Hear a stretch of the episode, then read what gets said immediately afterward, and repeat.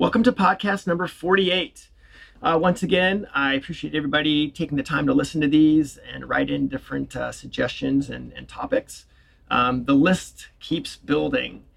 So, as I promised earlier this year, uh, and I've been a little bit of a lazy ass on, is I promised uh, some more interviews. And today, uh, I have a guest, and it's it's a great topic, and it's something that people have uh, talked about a little bit or or talked around a little bit uh, about about their bike, and everybody's quick to wanting to uh, you know to put money in their bike and do stuff because we're all gearheads. I am as well. I like working on my motorcycle. That's that's just part of how it is. Um, it's a different kind of uh, relationship than than some of the other vehicles that we have. So um, this uh, this podcast is is really about um, you and your bike and what kind of relationship you and your bike have. And my guest today is uh, Rick Matheny. And Rick, um, I've I've known sort of uh, for a while. Um, uh, we, we, say hi in the Moto America paddock quite a bit. Um, I've worked with one of his riders a little bit, um, Hayden Gillim, and uh, I like Rick because uh, Rick falls under the um, the guise of uh, uncompromising prick.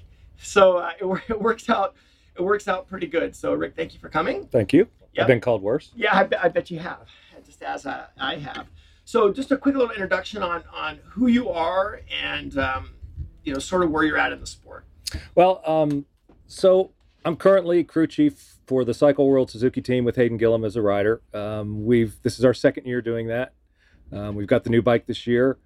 Um, it's a really small crew and a really small budget relatively, and uh, we try to make to do a lot with a little.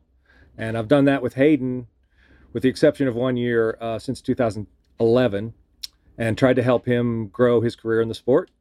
But uh, I've been a crew chief in the AMA since 2005 um, and have worked for a variety of teams. But uh, I owned my own shop for quite a number of years, uh, working on street bikes and track bikes and race bikes, and uh, had a couple of dynos and full on race performance shop, and uh, I've worked uh, doing transponders for the AMA. I've done a million different jobs in motorcycling, but um, that's my background. I've always loved motorcycles, and uh, right now I'm uh, comfortable with what I do in the sport as a crew chief, and I really enjoy it. And um, hopefully, maybe we can uh, give, give give out some advice today to help some people. Yeah, that that's it. So the first thing is, is we'll just we'll just jump right into this. Um, and that's sort of the hallmark of what we do with these things is we don't sit around and bullshit we just kind of give people the the right information right now so with motorcycles and as, as people have known me i i um, I, I do compromise on some things but there are some things i absolutely won't compromise with. So why are motorcycles different? Um, i mean what what what makes uh, sort of an uncompromising attitude different with a motorcycle? Well versus i, I take you mean versus a car yeah or, or truck? yeah. Um it's completely different because uh, a motorcycle in the wrong hands uh, with the wrong preparation can easily kill you. Um, a car, you've got a cage around you. If it if it breaks down, you pull off the side of the road. With a motorcycle, uh, if something goes wrong, it puts you on your head, and it can be very dangerous. So, preparation is really key. And um, working on motorcycles, whether it's street guys, track guys, whatever, uh, I take it extremely seriously because you the the rider of the motorcycle, their life's in your hands at some point. Vir- not not virtually virtually, but literally in your hands. What you do. So procedure is really important, and following a set procedure so that you don't miss something. But you double check everything and and. Hey, do you use a torque wrench? Always. Yeah, that's so. That's right. That I mean, the difference between, between sort of an amateur and a professional, right? Is you know count the number of torque wrenches. You can tell how OCD a guy is and how much he follows I procedure. Love it. I love it. Okay, anyway, go ahead. Yeah, and the torque wrench is really important. And uh, sometimes, if you're in a hurry at the track and you got a red flag, you you, the, you forego the torque wrench. But that's a special circumstance. But yeah, you you find if you try to get lazy and go, well, I know my hands and I can torque it to 10 newtons with my hands, and then something comes loose and you go, well, that didn't work. And you can you can do it 100 times, and the 101st time it really costs you. And we had a, for example, we had an issue with the, the new Suzuki this year that vibrates a lot more than the old one. A lot more vibration from the engine. Um, and we were having clutch cover leaks. And it was because uh, we are a little overconfident on putting the cover on. And so we just immediately went back to the torque wrench. And you try, you know, you're in a hurry, you're putting the clutch in, you, you torque it with a T handle. Wasn't good enough. The thing was coming loose. So that teaches you again, don't don't try to fall back on on ways that you think you're confident with. Just use a torque wrench and follow the procedure. Yeah, I, I, I like that. And that's, again, you know, with uh, one of the statements, right? Professionals are predictable, and uh, you know, professionals are consistent. Yes. So, um, question. So I got some questions for you, which we've already started to dive into. I, I put down here the you know biggest misconceptions you know riders can make, or or um, riders can do. And, and the first one that I, I did, and this is whether it's a street rider or a track rider, whatever it is, um, maintenance, right? So what are the things that you see sort of regarding maintenance that is maybe not done enough or done too much maybe i, I don't know so what, what are some of the things that you saw or you see on maintenance well starting with street riders um, chain is the first thing that you see completely mishandled chain and sprockets um, especially with a big bore bike they, they, they go quickly if you're gonna if you're gonna go to a 520 kit on your on your street bike because that's what the racers do you're gonna go to aluminum sprockets the rear sprocket on a big bore bike a thousand ZX14 is going to wear very quickly. And people don't realize how fast they wear. We change them. We'll go through two sprockets a weekend here at the track. That tells you, okay, these guys are full throttle on the limit, but that tells you how much, how quickly you can wear that aluminum down. But the chain, uh, the brakes, front brakes are on a street bike are almost always way too dirty. They don't work right when they're dirty. They get all that brake dust in them. The pistons don't retract. Then the wheel starts dragging, and it gets worse because now it's it's sloughing off more brake dust onto the wheel. And I look at street bikes, or I'll go along here at the track and I'll look at people parking the street bikes, and the brakes are dirty. And you can clean them with simple green and water. Take, you know, best thing to do is take the pads out, clean them with simple green water, put them back on. It'll make the, a huge difference in the way the brakes feel. Um, but those two things, and maybe, maybe tire wear, but uh, but the, I would say that's the two most common things I see people completely miss when they're doing their maintenance. Got it.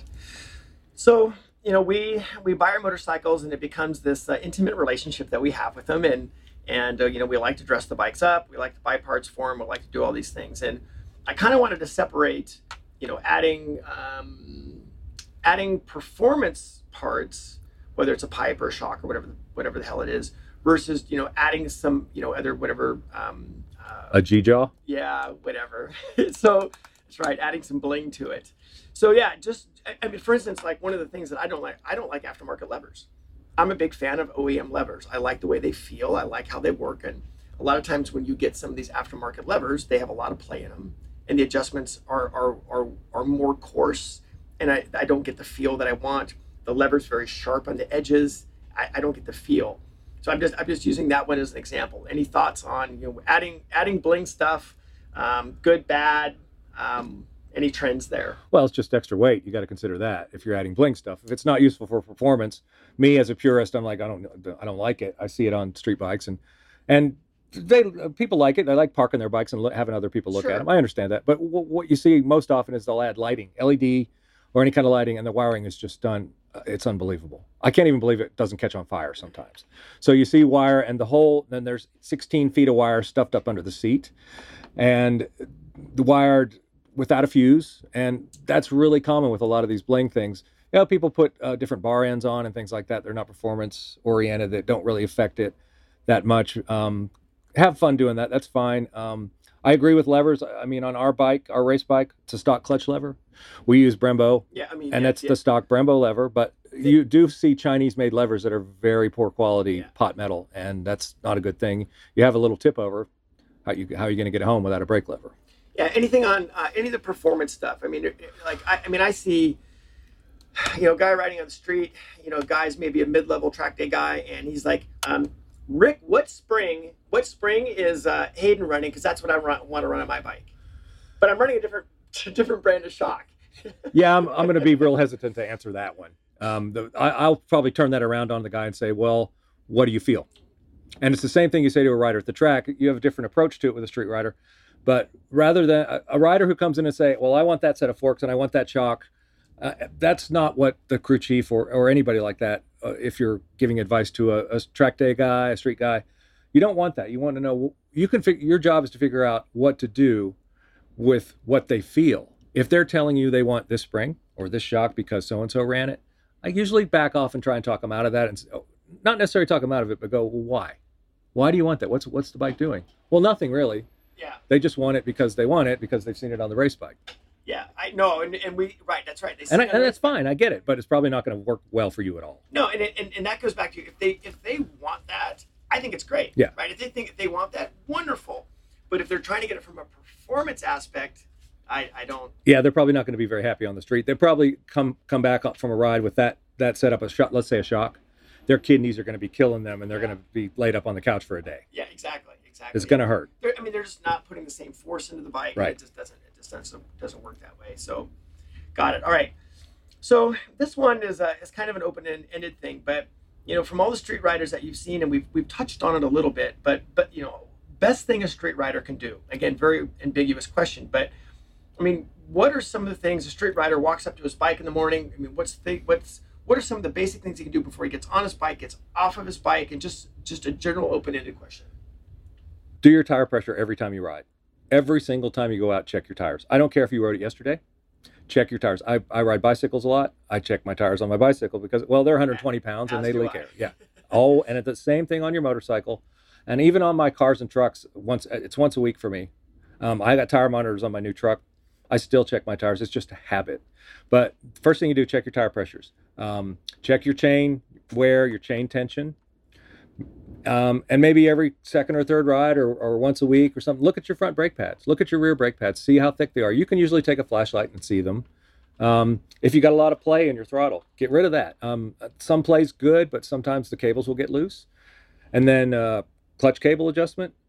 Those are the basics I would go around and do. If you're if something goes wrong with your engine or or something more major goes wrong, it's probably going to strand you. It's not something you can predict. Yeah. But all that other stuff, if you if you look at the, those few things I mentioned, you can probably make the whole the motorcycle more fun for longer if you just check all those little things. Yeah, and then again, it's part of this relationship that you're building with your bike. Yes. Right. So as you get to know it more and more, you realize, oh yeah, I got to check my chain every two weeks or week or whatever you you know you come up, and again it goes, oh, I thought we just said this earlier, right? Professionals are predictable. Well, it's the whole you know consistency and and being predictable of those things. So.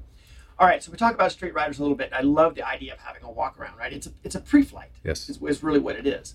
Um, track riders. So, I mean, a whole never little bit of a ball game with with track riders. So whether it's a track, you know, a track day rider or maybe it's a racer, same. I mean, what are your thoughts on that? Well, the first thing I tell guys about that is find you a a, a good, well-known, well-respected suspension guy, and get your bike uh, initial setup, because you may think you may read, you may re- you go on the internet, you see okay, Internet's always right. yeah, f- the sag is going to be the X on the front and Y on the rear, and I'm gonna I know how to do that. I can do that and put it in my lift and and do the sag.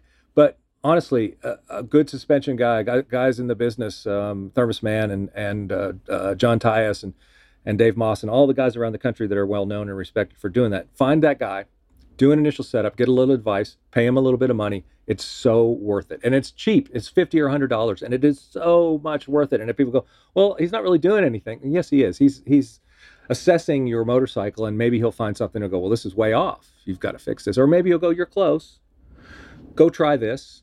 Then you've developed a friend and a relationship with this guy, and you see him at the track, and he remembers you, and you you could stop and say, hey, I'm I'm having this issue, and there, you might get a little free advice out of it. So that fifty or hundred dollars you spend for that initial setup goes further than that because you've developed a relationship with a guy who knows his stuff. Wait a minute. There's value in paying money. What the, what the hell's up with that? Um, all right. So yeah, suspension thing. I totally, I totally agree with that. Um, yeah. What uh, so what are some of the other things for for um, you know track riders or or racers? What, what about logbooks, notes, things? Oh, those absolutely. I mean, I keep copious notes at the track, and I, when riders ask me um, how they can help their riding, I ask them first thing, "Are you taking notes?" And most of the time, the answer is no, or or very very poor notes. And I really enjoy it when I I can find a guy that asks me asks me for advice, and I tell him to take notes.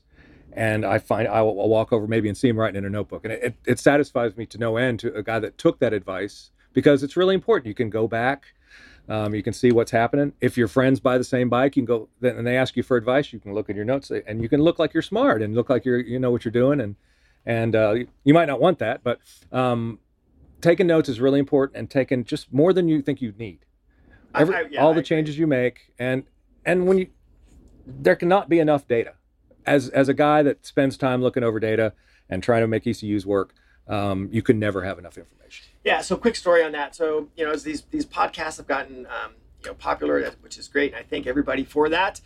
uh, I had a guy come up to me and he says, um, God, Ken, your podcasts are great. He goes, you know, I listened to them over and over again. He goes, finally, he goes, I started taking some notes. I went, great. And then he goes, I started taking notes. He goes, then I actually started doing it. And he's like, it's amazing what the improvement happens. But yeah, I mean, if you're not taking the notes and not writing it down, there's no inter- internalization, right? For Right. one, and no, there's just there's just no basic record keeping, right? How do you remember day to day? How do you remember time to time weather conditions? You know, what your- your bike conditions, your gearing, well, suspension settings. There's no way you'll remember it. It just won't happen. So yeah, you have to write this stuff down. So what else for track riders? Any any last thing for them in general? We talked about. Uh, Uh, tire pressures are important, and sometimes people get get uh, thrown the wrong way on tire pressures. You've got to uh, first have an accurate tire gauge and check it because I've known people where their tire tire gauge is seven pounds off and they're wondering why they're having problems. And so you you really need to make sure your tire gauge is calibrated somehow. Um, I use electronic tire gauges because they're totally accurate and they don't really go off unless you drop them. Um, and you see the MotoGP guys using the same ones that I use, and that's we look up to those guys in this paddock. I see MotoGP guys, mechanics doing stuff. I'm doing that. Yeah, which is it's it's really funny. I, I love that you said that because you know the hallmark of the techniques that I teach are we're going to do it the best in the world are doing. Yes. Why? Because there's a better way. They'd fucking do it. That's Well, why. When I started out learning how to do this, Reg O'Rourke was Mat Mladin's Yeah. mechanic. And I watched him and I did everything that guy did. He was the first in line at Tech. I said, well, I guess I got to be second in line. And all the things he did and worked on that bike and brought Matt Mladen all those championships were stuff that I emulated and sort of the guy that I based my career on because those guys, Reg and, and John Asher, and the guys that worked on Mat's crew when I started out were my heroes. So I would watch what they do and I do ex- exactly the same. And, and that, that went a long way for me. That helped a lot. Yeah. Speaking of speaking of that, you know, Matt, um, I've got a good podcast coming up with Amar. Um, yeah, That ought to be good Oh, it's going to be a good one, and because he's got a good sense of humor too. He's hilarious, Yeah. and uh, we have there's so much information that uh, Amar's got, so that that that'll be a fun one. So, um, last thing we'll talk about is just some of the trends that we're seeing with uh, some of the newer motorcycles, and and one from especially from the bike that you just came off of to the bike this year on the GSXR 1000 electronics. Yeah, it's it's huge. The the old GSXR uh, 2009 was the last time they made a major change, so it was a lot of years. And there's no throttle by wire, so there's no you can't. The only electronics you could do was with rate by rate of rise on the crank with like a Bazzaz traction control, which is very primitive. Um, the new bike, not only is it a lot different, but Suzuki got a lot of the stuff really right on this bike. The the launch control works fabulous. The the traction control is really good. The stuff that the R model adds with with auto blip and quick shift is really good.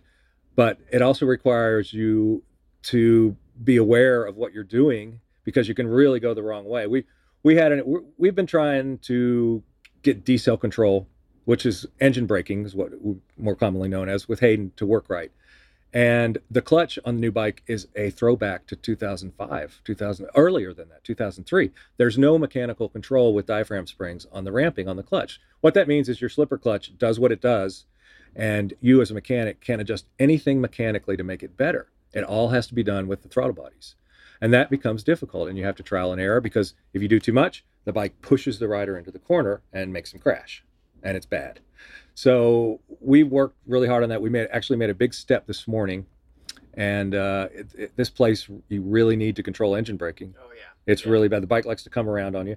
But in general, for the electronics, I like having the control because I'm comfortable with the electronics. Have worked with them for a long time. Um, I have no fear of it, no intimidation. What I just get in there and start messing with the maps. And we're going testing next weekend um, to test some of the electronics with uh, our sponsor FlashTune, and I'm really looking forward to to making some progress with it because it can make the difference from it can make the difference from fifth place to second place easily for us. Yeah, I, I'm a big fan of electronics. I mean, I, I really like them. And, and what I try to tell clients is, you know, I think electronics are fantastic. But but for for me um, and my riders, what we think about is I want to be proactive electronics, not so much reactive with control electronics. Right? I want to be able to turn it on when I want to turn it on, or I want to be able to control it. Yes, there's times where it'll be reactive because that's what it's also its job is. But I don't want to rely on it to be reactive. What are your, what are your thoughts on that? Um, that's always a good approach. Reactive is n- not going to be the most well thought out and productive procedure. Being proactive, I do it all the time here at the track, whether it's proactive with the officials here. But, hey, what? Hey, the lights in the you know what about this corner? What about that? Or being proactive with the motorcycle itself and being prepared, um, going through everything, going, well, do I need that? Oh no, I don't need that, or I do need this. And the rider's going to tell you, oh, it didn't work, and then you can then you can be reactive. Yeah, But- so, so it's funny because that's actually a very much of a life lesson that I use with a lot of a lot of my clients, which um, which is being reactive. You tend to be abrupt. Yes, exactly. Proactive, you have time to make decisions Right. and you can be thoughtful about it, and you have time to take your time. Reactive, you're almost late and abrupt. yes, and and as you called me, uh, whatever you called me earlier, that I can be that way Yeah, because uncompromising prick, an yes. uncompromising prick. I don't want to compromise. The rider's life's in your hands, so I may come off as a prick sometimes, but it's not because I don't like you. It's because I care a lot about what's happening, and I got to protect my rider. You know, that's what I'm here here to do. Yeah, so last night on electronics, again, I'm just a big fan of them. I think we're going to see big trends. Um, but I think it also goes back to what you said about taking notes, right? So these people, whether it's a street rider or whether it's a track rider, is understanding um, what they're trying to accomplish with those electronic aids um, and, and making sure that they are taking notes with them. Yeah, you do, and and always save your if you're doing maps, and and so you can get into that, and um, the the new GSXR and the and the R1 and the Kawasaki, they have a lot of different maps. Save them in your computer all the time, just like you do files for anything you do on your computer, and do a backup. It's the same sort of procedure. Very procedure oriented, I am, and if you save your backups and save your files, then you have to you go back. Hey, that last Tuesday or, or last track day, this worked now it's not working let me go back and Yeah. start over and that always enables you to do that so always back up your maps Great. Uh, Rick, thank you very much. I You're welcome. appreciate that. Um, it's great having you come in here and, and do a little interview with us. And uh, I, I know this is this you know, this topic is um, is an interesting one because everybody thinks there's all these special secrets and silver bullets, and we know that there's there's not. no it's it's follow your procedures and do it every time that's the b- biggest step i can give you and i hope maybe one of these times we can do another one with a little more in depth on one of these particular topics Yeah, oh, we, I have. Trust me, I have. Uh, I have a long list, and we'll Okay. do some more with well you. i'll be So- happy to do it All right, great. Thanks again. thank you ken Copyright 2017 Ken Hill Coaching, all rights reserved.